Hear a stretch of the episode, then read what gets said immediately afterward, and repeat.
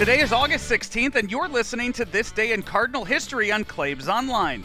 Powered by Ameren, Illinois, and driven by Mungenast St. Louis Acura. It's time for some August deals, so come by Mungenast St. Louis Acura today and get into that new Acura that you've been wanting.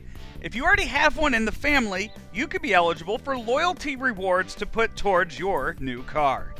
We haven't talked much about Curt Flood during this day in Cardinal history, but today's memory takes us back to the 1964 season, on a day the Cardinals played two, and Flood was impossible to retire. August 16, 1964, St. Louis Cardinals center fielder Curt Flood collects eight consecutive hits during a doubleheader against Dodger pitching. Now, we always talk about Curt Flood being a very good defender, one of the best defensive center fielders in his era, but he was a very smart hitter as well.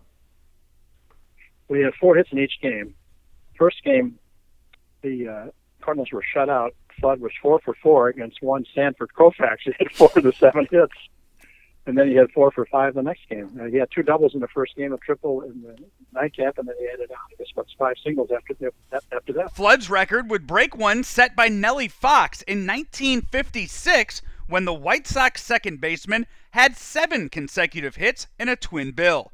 There have been nine times in MLB history when a player picked up nine hits during a doubleheader, but they weren't in consecutive at bats. You're listening to This Day in Cardinal History on Claibs Online, powered by Ameren, Illinois, and driven by Mungenast St. Louis Acura.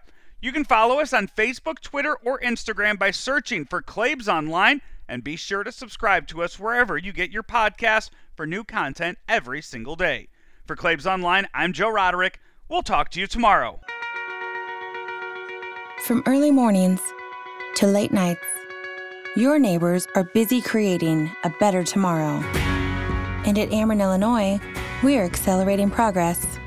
From upgrading natural gas mains in Quincy to expanding substation capacity in Mount Vernon, learn more at amerenillinois.com slash futuregrid. Ameren, Illinois, energy at work.